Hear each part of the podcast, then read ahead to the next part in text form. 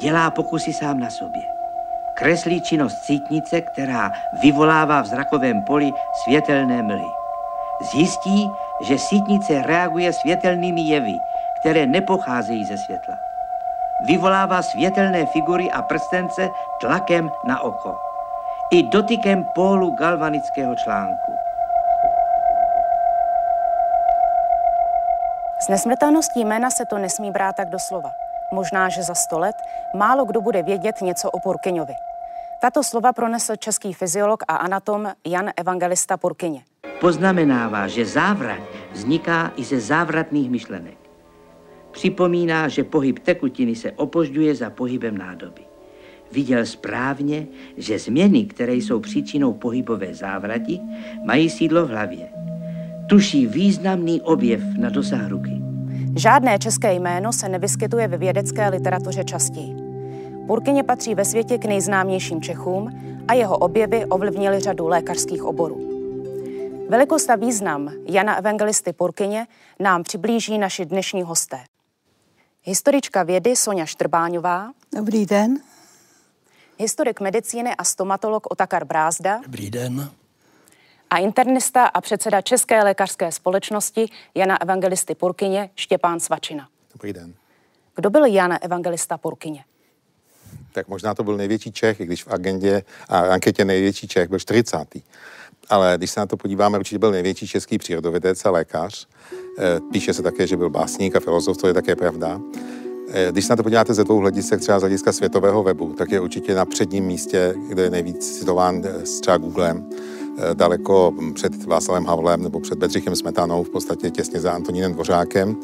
V podstatě to je jeden aspekt. A druhý aspekt je ta jeho velká společenská aktivita ke konci života. A jedna z největších událostí 19. století byl pohřeb Jana Evangelisty Purkyně, což byla neuvěřitelná událost, jak se ho český národ cenil. A kdyby byl úspěšný rok 1848 a republika vznikla o 60 let dříve, tak by možná místo Masaryka byl prezidentem, byla to velmi podobná osobnost. Jaká byla Purkyněho nejzásadnější specializace a nejzásadnější oborové úspěchy? Jedna z těchto oblastí je poznání buňky. Představa, že metabolické děje a všechny základní životní děje, které se odehrávají v organismu, se odehrávají v buňce, to je jeho autorství. A kromě toho měl obrovskou zásluhu na mikroskopickém výzkumu buňky. Už ve Vratislavi vymyslel se svými žáky metody, jak zkoumat buňky pod mikroskopem. Vymyslel například přístroj, který se používá dodnes pro tenké řezy tkání, mikrotom a tak dále. Nebudu se pouštět do podrobností, ale každopádně jak buňka vypadá a jaká je její funkce, to nejpřesněji ve své době definoval Purkyně. On už jako chlapec byl mimořádně nadaný, všiml si toho jeho učitele, místní pan děkan ho učil latinu a zajímal se o literaturu, bohatě četl, jak vypraví ve svých vzpomínkách, a hlavně on byl tvůrčí duch, toužil být badatelem, hledat odpovědi na neznámá fakta, a tím pádem lze říci, že vlastně tím předjímal názory teorie moderní vědy, že rozvoj poznání je možný jen překročení hranic známých faktů, že je to jisté kreativní dobrodružství a významnou roli v tom hraje fantazie a imaginace. Na počátku byly hlavním předmětem Purkyňova výzkumu oči. A že to byl básník a vědec, prozkoumal stejně důkladně ruce.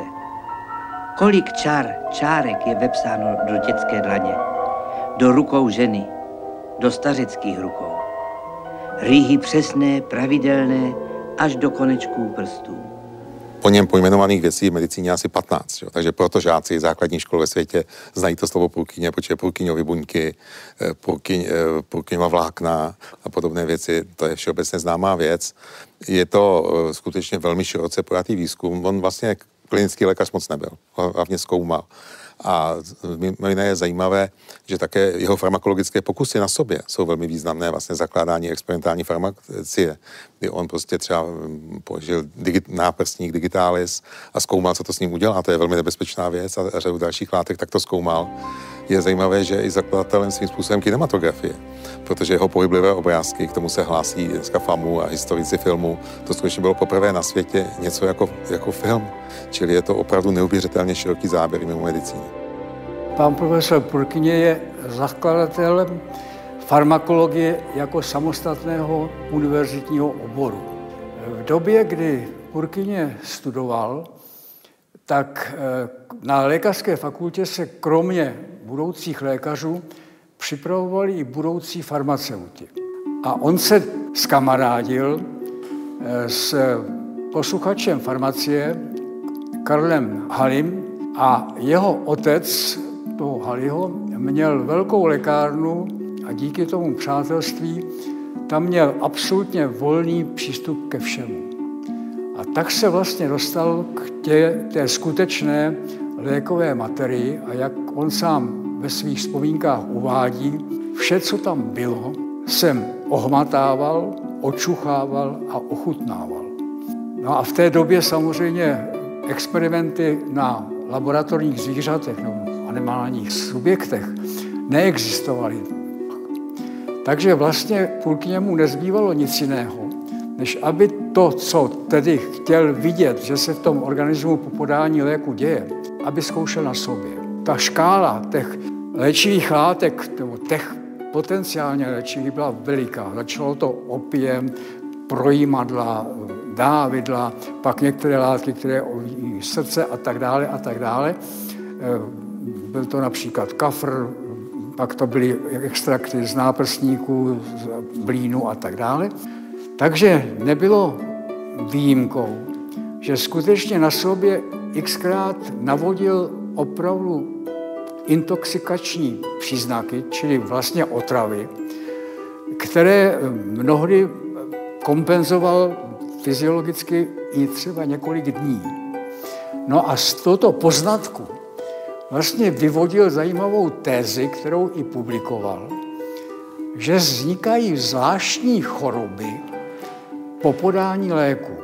Dneska tomu říkáme jatrogenní nemoce, ale tehdy teda to byl vlastně absolutně nový poznatek.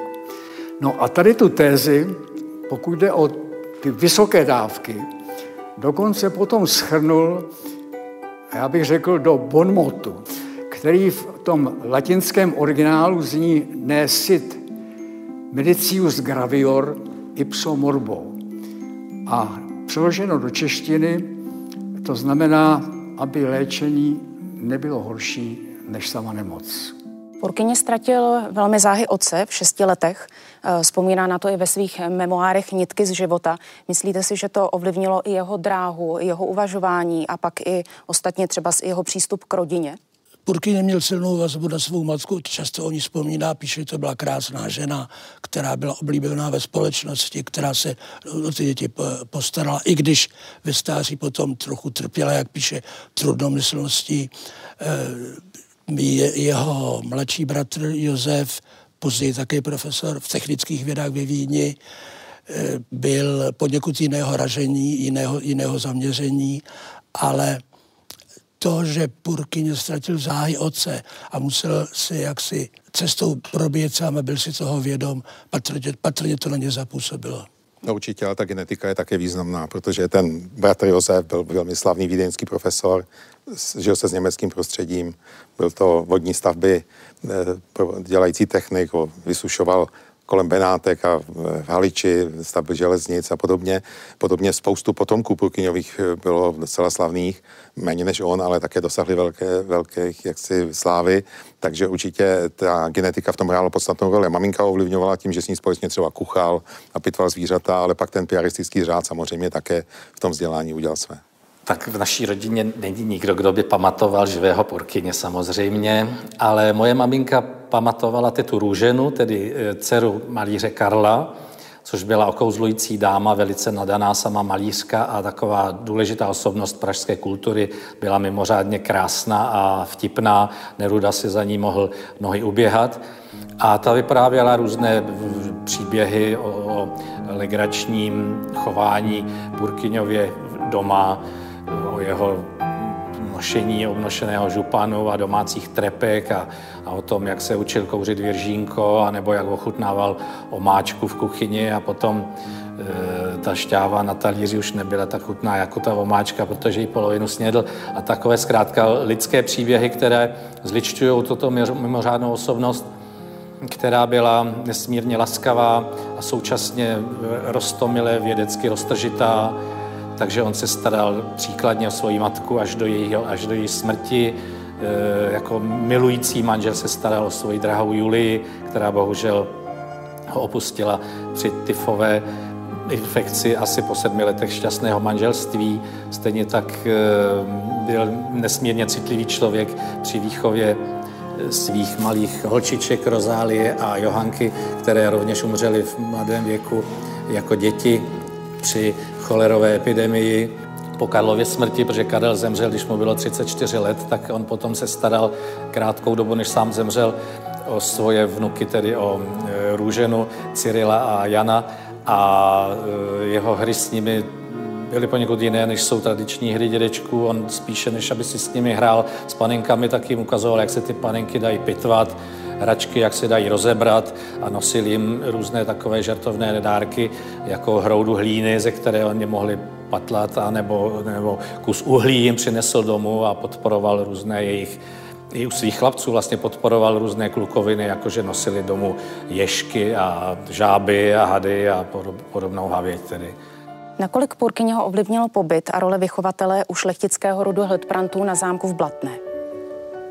Tak určitě hodně. Jako měl tam všechny možnosti literární, nakonec mu to umožnilo i další studie, on předtím studoval filozofii, medicíny. Prostě určitě velmi významně ovlivnil ty členy toho rodu Hildebrandů. Zajímal se o přírodě, chtěl tam založit takový přírodovědnou školu, takže velmi ho to ovlivnilo zejména dostupnost té literatury v té době. A v neposlední řadě baron Hildebrand taky financoval jeho studie a velmi ho povzbuzoval, aby šel studovat. Purkyně šel relativně pozdě na studie a nebýt barona Hildebranda asi by nikdy na lékařské fakultě nevystudoval. O to prostředí na zámku u Hildebrandů mělo vliv také na to, že Purkyně se pohyboval 3 roky v prostředí vybrané společnosti, navyk si způsob vystupování, jednání, chování, takže tomu pak otvíralo dveře na jeho kariéře. Proto například, když přijel do Berlína ucházet se o profesoru ve Vratislavi, tak byl absolutně sympaticky přijat a uměl se pohybovat v této společnosti. Navíc neobyčejně ho ocenil i Goethe, s kterým se pak setkal, a Goethe byl jistě člověk vybraných mravů a společností. A když ho upoutal Purkyně, že ho nejprve pozval, protože se zajímalo o jeho dizertační práci a později dokonce zdržel ve výboru na několik dnů, tak z toho vyplývá, že skutečně Purkyně byl mimořádnou osobností. Purkyně, když studoval v Praze, tak byl nesmírně chudý, protože postrádal podporu své rodiny. Jeho otec zemřel, když bylo Purkyňovi asi 6 let, a matka se o něj sice starala, ale už ho nemohla podporovat na studiích. Takže on skutečně strádal. Když bydlel v podnájmu na Malé Straně, tak neměl peníze, aby si zatopil, takže skutečně poznával, jaké to je prochladnout a jaké to je mrznout, a poznal, jaké je to hladovění, což potom tohle nešťastné období skončilo naštěstí, když získal angažmá v rodině Hildebrandů na Blatné, kde dělal učitele a vychovatele a kde poznal přátelství a pohodlí, komfort a krásné kulturní prostředí, ale potom se k těm pokusům s hladověním a mrznutím vracel ve svých experimentech. Nakolik Purkyně ho nasměrovalo studium na Pražské lékařské fakultě a pražské prostředí v období národního obrození? Tady bych mohla jmenovat 2 osobnosti, které ho velice ovlivnily. Zejména tam byl profesor Freismuth, který přednášel něco jako lékařskou chemii, ale vlastně on zařazoval už v této době velice brzo do svých přednášek to, čemu dnes říkáme biochemie. Takže Purkyně měl možnost se seznámit s raně biochemickými poznatky už na lékařské fakultě. A potom bych jmenovala mimo jiné profesora Plejšla, který zařídil v Karolínu velmi pěknou chemickou laboratoř. U něj Purkyně byl asistentem, laboroval. Právě od těch pokusů u Plejšla potom přešel k fyziologii i rostlin, nejenom fyziologii živočichů.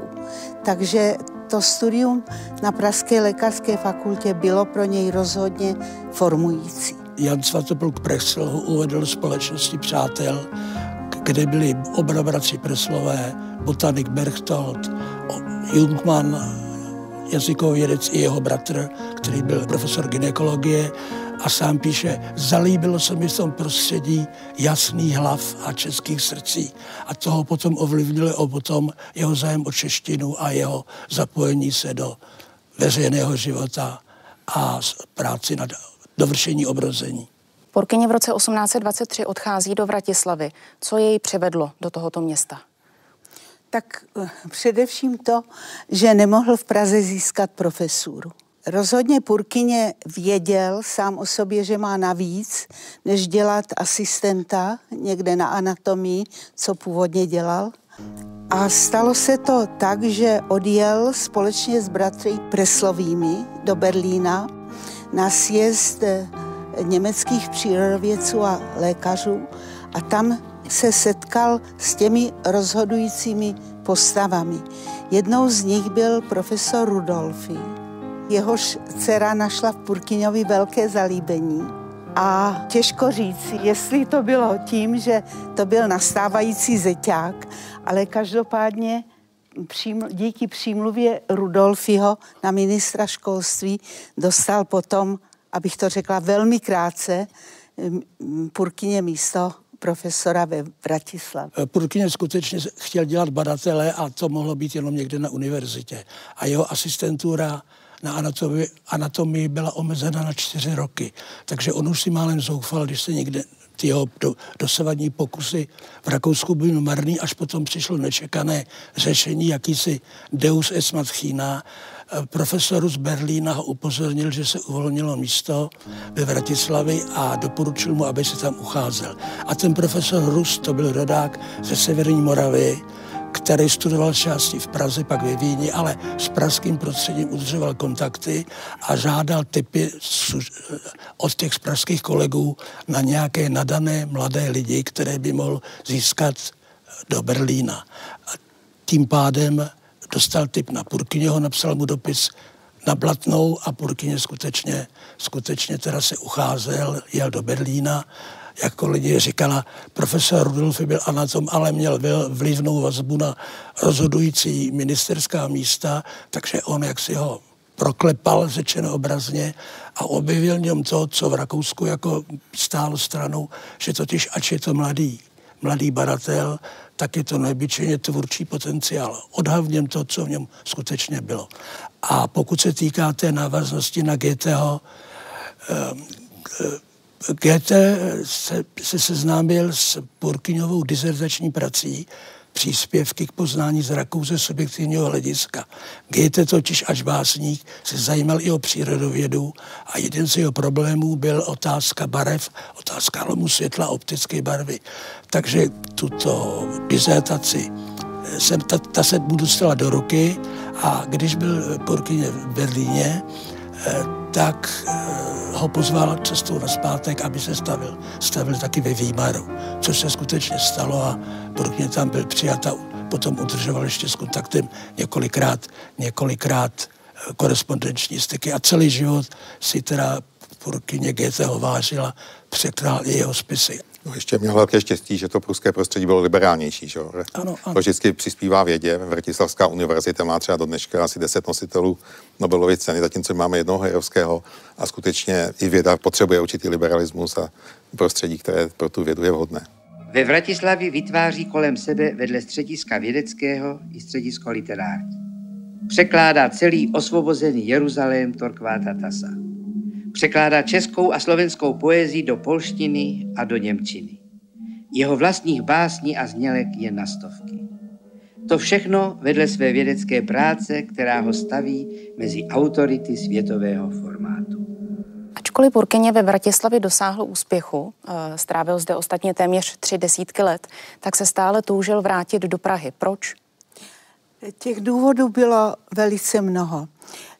Nejdříve bychom se měli vrátit do těch 20. let, kdy Purkyně ještě byl v Praze a byl členem velmi významného kroužku obrozenců. U nás se národní obrození pojí především s uměním, ale národní obrození mělo veliké cíle povznést českou vědu na takovou úroveň, aby byla ve světě uznávaná. A české vědě chyběla kromě vysokých škol a jiných náležitostí jedna velmi důležitá věc, a to bylo české názvosloví. A toto si právě vzali obrozenci a s nimi i Purkyně za úkol. To byl obrovský úkol, protože ta slova prostě v češtině neexistovala. Neexistovala slova pro chemii, nebo pro fyziku, nebo pro matematiku.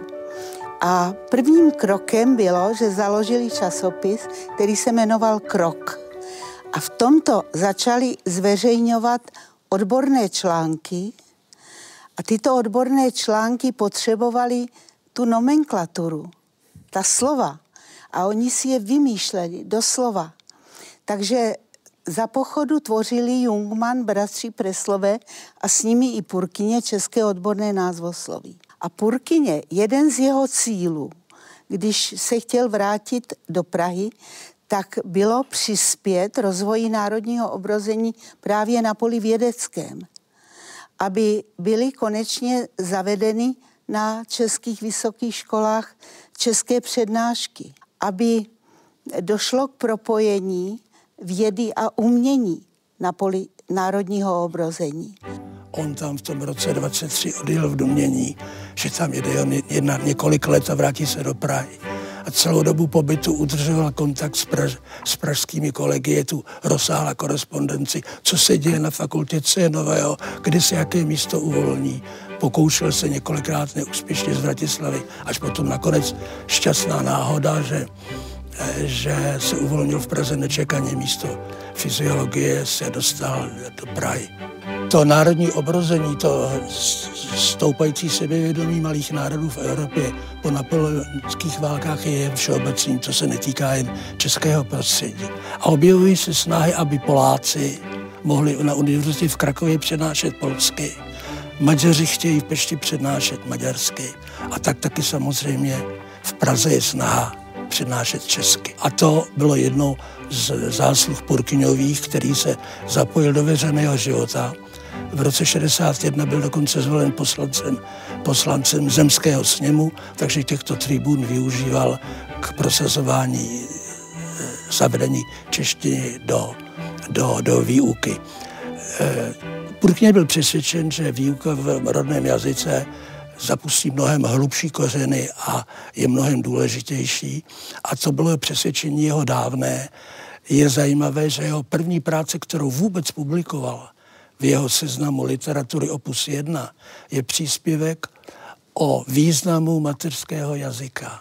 Über die Wichtigkeit der Muttersprache. Pokud se týká jaksi nedostatku české odborné terminologie, je pravda, že ta literatura, která byla v 18. století publikována, odborná, nebyla česká, ale nutnost vytvářet terminologii, to se tím potýkal vývoj vědy ve všech jazycích. Třeba dlouho byly považovány zuby za druh kosti, až teprve v 18. století Angličan Owen jaksi přišel na to, že kost a zubovina je něco jiného, takže se musel vytvářet nový termín zubovina, který mimochodem vytvořil právě Purkyně, když psal o zubech, poněvadž dřív takový termín vůbec nebyl. Ale většinu odborných prací publikoval v latině a v němčině. On publikoval v němčině, němčina tehdy v Evropě, zejména ve střední Evropě, měla asi na té pozici, jako je dneska angličtina, mezinárodní dorozuměvací jazyk, který nahradil latinu. Ale publikoval samozřejmě v češtině, posílal příspěvky a tady sluší vedle toho časopisu již zmíněného Krok. Patří připomenout Živá, který byl z iniciativy Purkyně vydáván a tam Purkyně bohatě publikoval poloodborné články s okruhem svých spolupracovníků. Právě proto a Purkyně byl přesvědčen zcela jako i z hlediska ekonomického, že vyšší vzdělanost národa přispívá i k jeho rozvoji ekonomickému a tedy k jeho blahobytu a celkovému rozvoji. Hlavní Purkyňovy přednášky se týkají obecné a speciální fyziologie. Ale Purkyně do nich zařazuje histologii a vývoj organismu i kosmologii. Vedle přednášek buduje a už v příštím roce se mu podaří otevřít fyziologický ústav ve Spálené ulici. On chtěl přinést do Prahy světovou vědu, protože on se mezitím stal mezinárodně uznávaným vědcem. Žádný jiný pražský profesor nebyl v této úrovni. Takže on doufal, že přijede do Prahy, postaví obdobný fyziologický ústav, jaký byl ve Vratislavi, a propojí vědu a umění a vytvoří jakousi moderní českou kulturu, která by ovšem nebyla kulturou nacionalistickou, ale kulturou, která se zapojuje do toku evropské kultury. On pak v Praze otvírá fyziologický ústav v roce 1851 ve Spálené ulici. Tak to, promiňte, že vám skáču do řeči. On chtěl postavit nový fyziologický ústav a to se nepodařilo. Ten dům ve Spálené ulici byl jeho soukromým domem, kde on z nedostatku jiných možností zařídil fyziologický ústav. Takže ten dům ve Spálené ulici splňoval mnohé funkce. Jednak to bylo jeho bydliště, jednak to byl fyziologický ústav a jednak to bylo místo setkávání vědců a umělců, protože jeho syn se stal významným moderním malířem. Takže ten dům byl úžasný, to bylo skutečně středisko pražské kultury svým způsobem. V literatuře se velmi často objevuje a reprodukuje informace, že Purkyně výchovu svých synů zanedbával, že nedbal na jejich budoucnost a výchovu přenechával služebným. Co je na tom pravdy? Nakolik je tato informace zavádějící? No tohle třeba hodně podrobně v pamětech Josefa Václava Friče, kde 1845 navštívil Vratislav. Tak skutečně ty syny hodně vychovávali různí pomocníci z ústavu a on bohužel mu zemřela manželka, zemřeli dvě dcery. Píše, že ten jeden syn se choval jako utržený ze řetězu, takové moderní slovo je v tom. On píše o Purkyni doslova, Frič, Purkyně byl podivín svého druhu, ale muž zlatého srdce a jasného širokého rozhledu. Takže v podstatě typický roztržitý vědec, ale objektivně vzato to, co on dokázal v situaci, kdy mu chyběla manželka, zemřeli dvě dcery, tak to prostě je něco neuvěřitelného. Co se týče jeho vědecké roztržitosti, no stalo se, že třeba svoji snachu Marii Widermanovou doprovázel na ples na Žofíně, který byl snad dokonce pořádán na jeho počest. A potom se tam zapovídal s nějakými vědeckými kolegy a odjel kočárem domů a až doma si vzpomněl, že tam tu Marii zapomněl, takže pro ní potom poslal svého asistenta a ráno se jí omlouval s tím, že jí daroval knihu. Zkrátka byl to obyčejný člověk z masa a kostí a měl vlastnosti, jako mají obyčejní lidé. Já jsem měl příležitost prolížet korespondenci Purkyněho z jeho syny, která je uložena na Strahově v památníku národního písemnictví a z toho vyplývá, že pokud se týká Emanuela, toho botanika, tak Purkyně s ním byl v čelém kontaktu a podporoval ho, hledal kontakty, hledal přímluvy, psal i do zahraničí, aby našel pro ně vhodného syna. On byl botanik a působil jako profesor na lesnické škole v Bělé pod Bezdězem, ale měl ambice vyšší univerzitní a to se mu bohužel nesplnilo.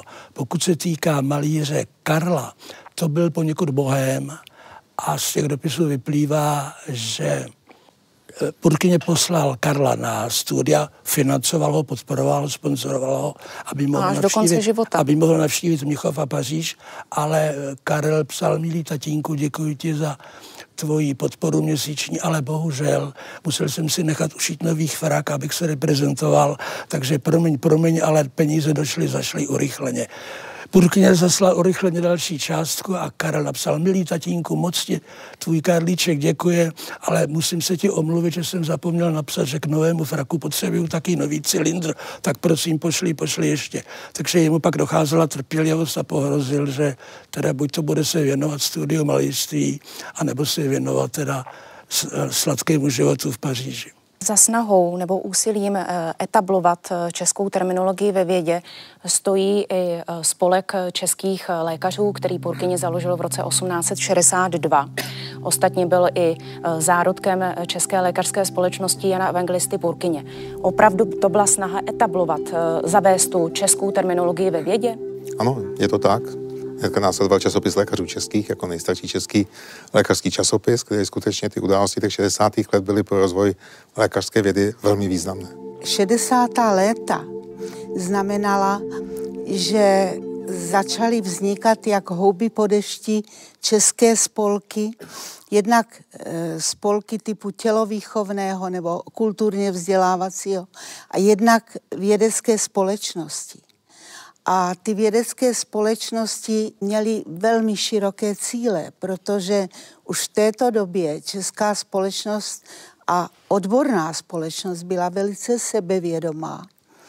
A tady byla evidentně velká snaha zapojit českou vědeckou komunitu do evropské vědecké komunity. Purkyně byl v mnoha ohledech nadčasový, předešel svoji dobu. V čem dalším byl pokrokový? No, je to mnoho, jako tak založení mnoho dalších společností a ovlivnil celý ten další vývoj toho, potom jeho úmrtí roku 1869, třeba Česká farmaceutická společnost vznikla už 1871, takže to byla další, pak vznikaly společnosti lázeňských lékařů a další, to všechno byl vliv Purkyně. Řekl bych, že velmi zajímavá kauza je třeba Purkyňova knihovna. Víte, že dneska máme knihovnu Václava Havla, knihovnu Ronalda Reagana. To je zajímavá myšlenka, že vlastně na konci toho života ten člověk něco shromáždí a to je dokladem té vědy v té době. A jak si český národ vážil té Purkyňovy knihovny? On nejdřív ta rodina chtěla prodat, protože byla chudá, nedokázali to nějak prodat a pak se ta knihovna částečně rozpadla. A po roce 1918 toho všichni tak vážili, že se pokusili tu knihovnu obnovit a ono se skutečně podařilo ty svazky dát dohromady. Ale po roce 50 se to nějak něco z toho ztratilo zase, takže ještě dneska je to předmětem výzkumu, jak to se vším dopadlo. Ale ta knihovna je prostě dokladem toho, jak široké zaměření on měl. Podporoval vzdělání žen. A jednak jeho manželka mu pomáhala při pokusech ve Vratislavi, ale v Praze potom chodil do kroužku nebo do organizace, kterou založil Náprstek, takzvaný americký klub dam. A tam přednášel ženám a nikoliv o výrobě parfému, ale přednášel jim o fyziologických problémech. A pomáhal tam ženám, aby se dostávali případně na vysoké školy, když ne v Čechách, tak je podněcoval, aby aspoň studovali v zahraničí. Pokud jde tedy o jeho novátorství nebo pokrokovost, protože Purkyně chápeme především jako fyziologa, nutno teda zdůraznit jeho zásluhu, že fyziologii, která do jeho doby byla přednášena jako jakýsi pouhý dodatek nebo přívažek anatomie, tak zcela oddělil jako samostatnou významnou vědu. A to vědu nikoli spekulativní, jak to bylo předtím, ale vědu založenou na experimentu, na důkazech. On sám píše ve svých vzpomínkách, že když začal přednášet ve Vratislavi, vedle přednášek zavedl experimentální kolegia prováděl demonstrace, prováděl se studenty experimenty. A v tomto smyslu teda se fyziologie stala něčím zcela jiným, než jak byla do jeho doby. Český fyziolog Jan Evangelista Purkyně už v roce 1840 oddělil kotouč z otvory od obrazového kotouče a takto zdokonalený stroboskop nazval forolitem. Řeknete bezvýznamná hračka. A přece posloužila Purkyněmu k vědeckým přednáškám. Roku 1841 demonstroval na forolitu tep lidského srdce. Dokonce dříve než kdokoliv jiný použil Purkyně krokového posunu obrázků. Purkyně si pořídil sérii svých fotografií a nahradil jimi kresby. Už tenkrát před 100 lety předpověděl budoucnost filmu. Nadíti se jest, že tato věc mistrností umělců stane se časem zvláštním odvětvím výtvorného umění. Zajímavé je, že Purkyně, ten se zapojoval nejenom do vědeckých spolků a nejenom, že patřil mezi zakladatele lékařské společnosti, ale on patřil taky mezi zakladatele třeba Hlaholu, pěveckého spolku, nebo společně s Tyršem a Fignerem patří mezi zakladatele Sokola a umělecké besedy.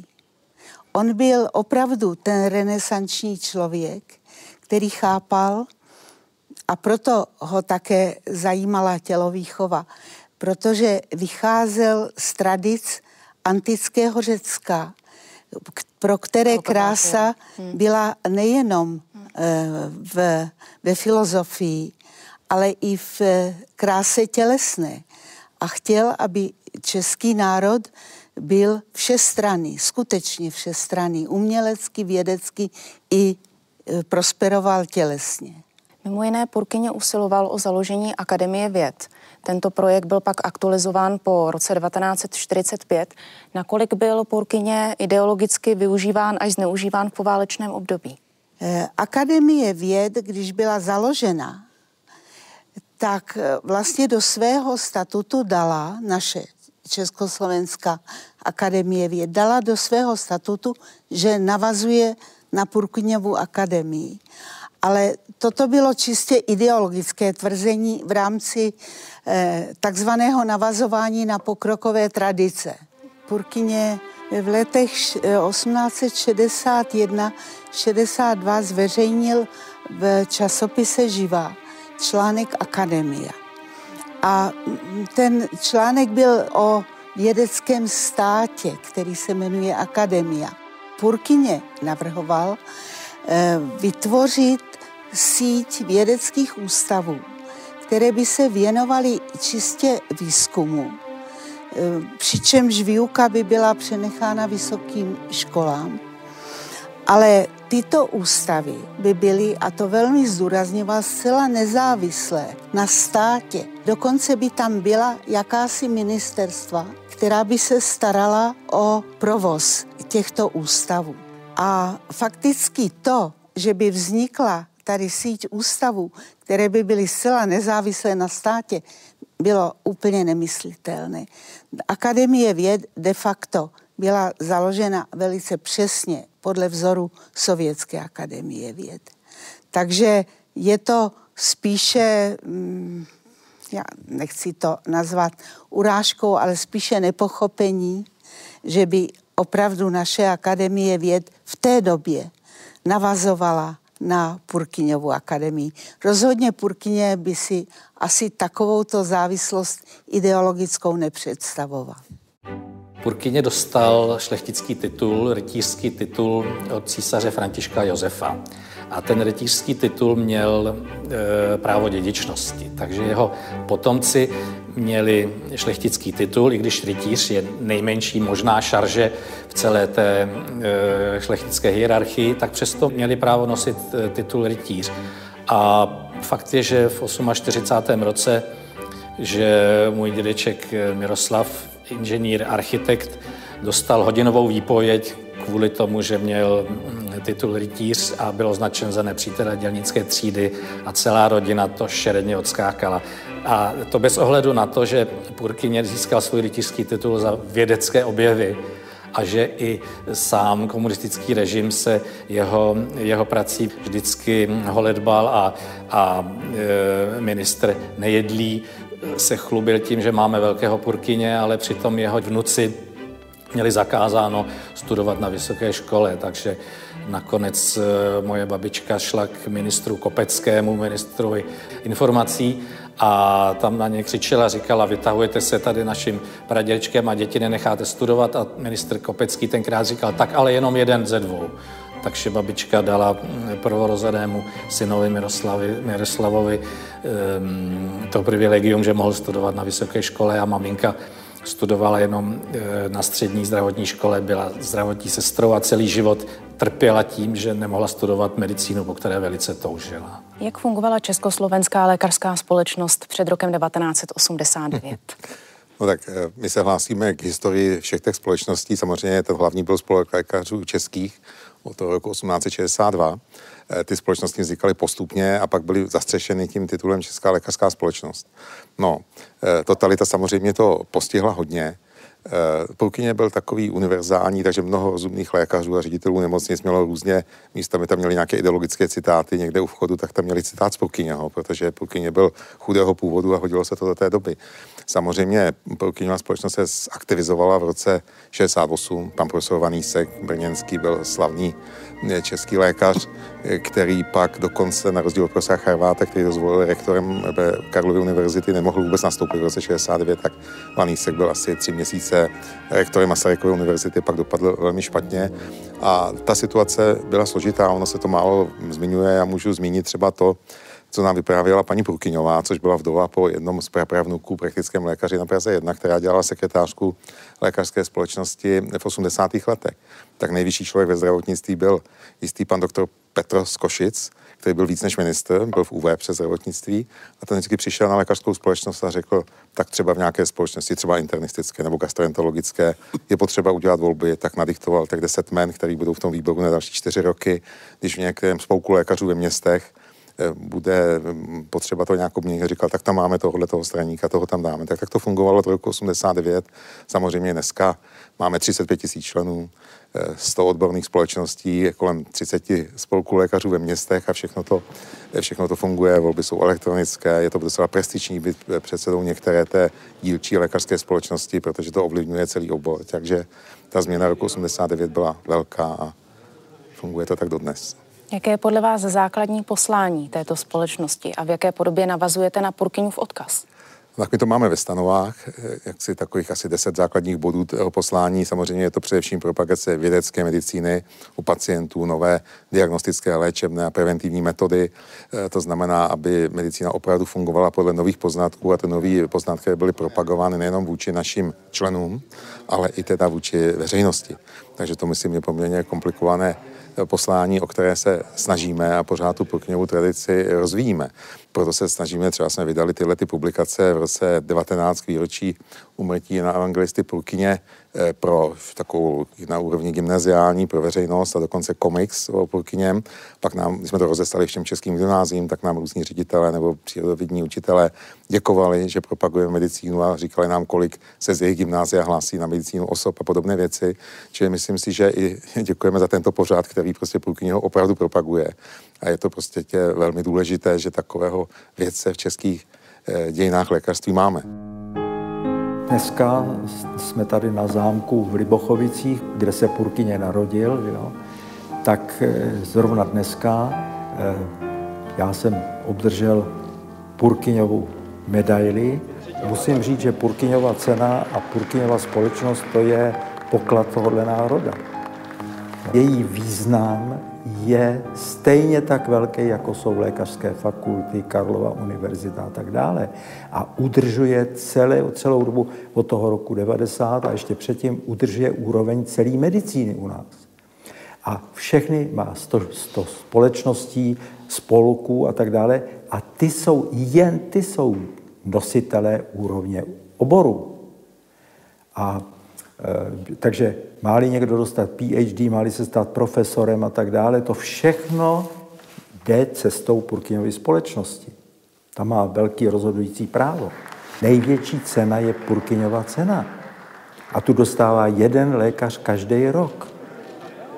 Celou dobu, co Purkyňova společnost existuje. Takže jsou tam takový velikáni jako Charvát, jako profesor Petr, já můžu jmenovat jich spoustu. Jo. Já jsem dneska dostal tu cenu a to je nejvyšší vyznamenání lékařský, jaký vůbec u nás je. Jaká jsou kritéria pro udělení ceny Jana Evangelisty Purkyně vaší společnosti? Tak měla by to být významná osobnost, ale ta historie je složitější.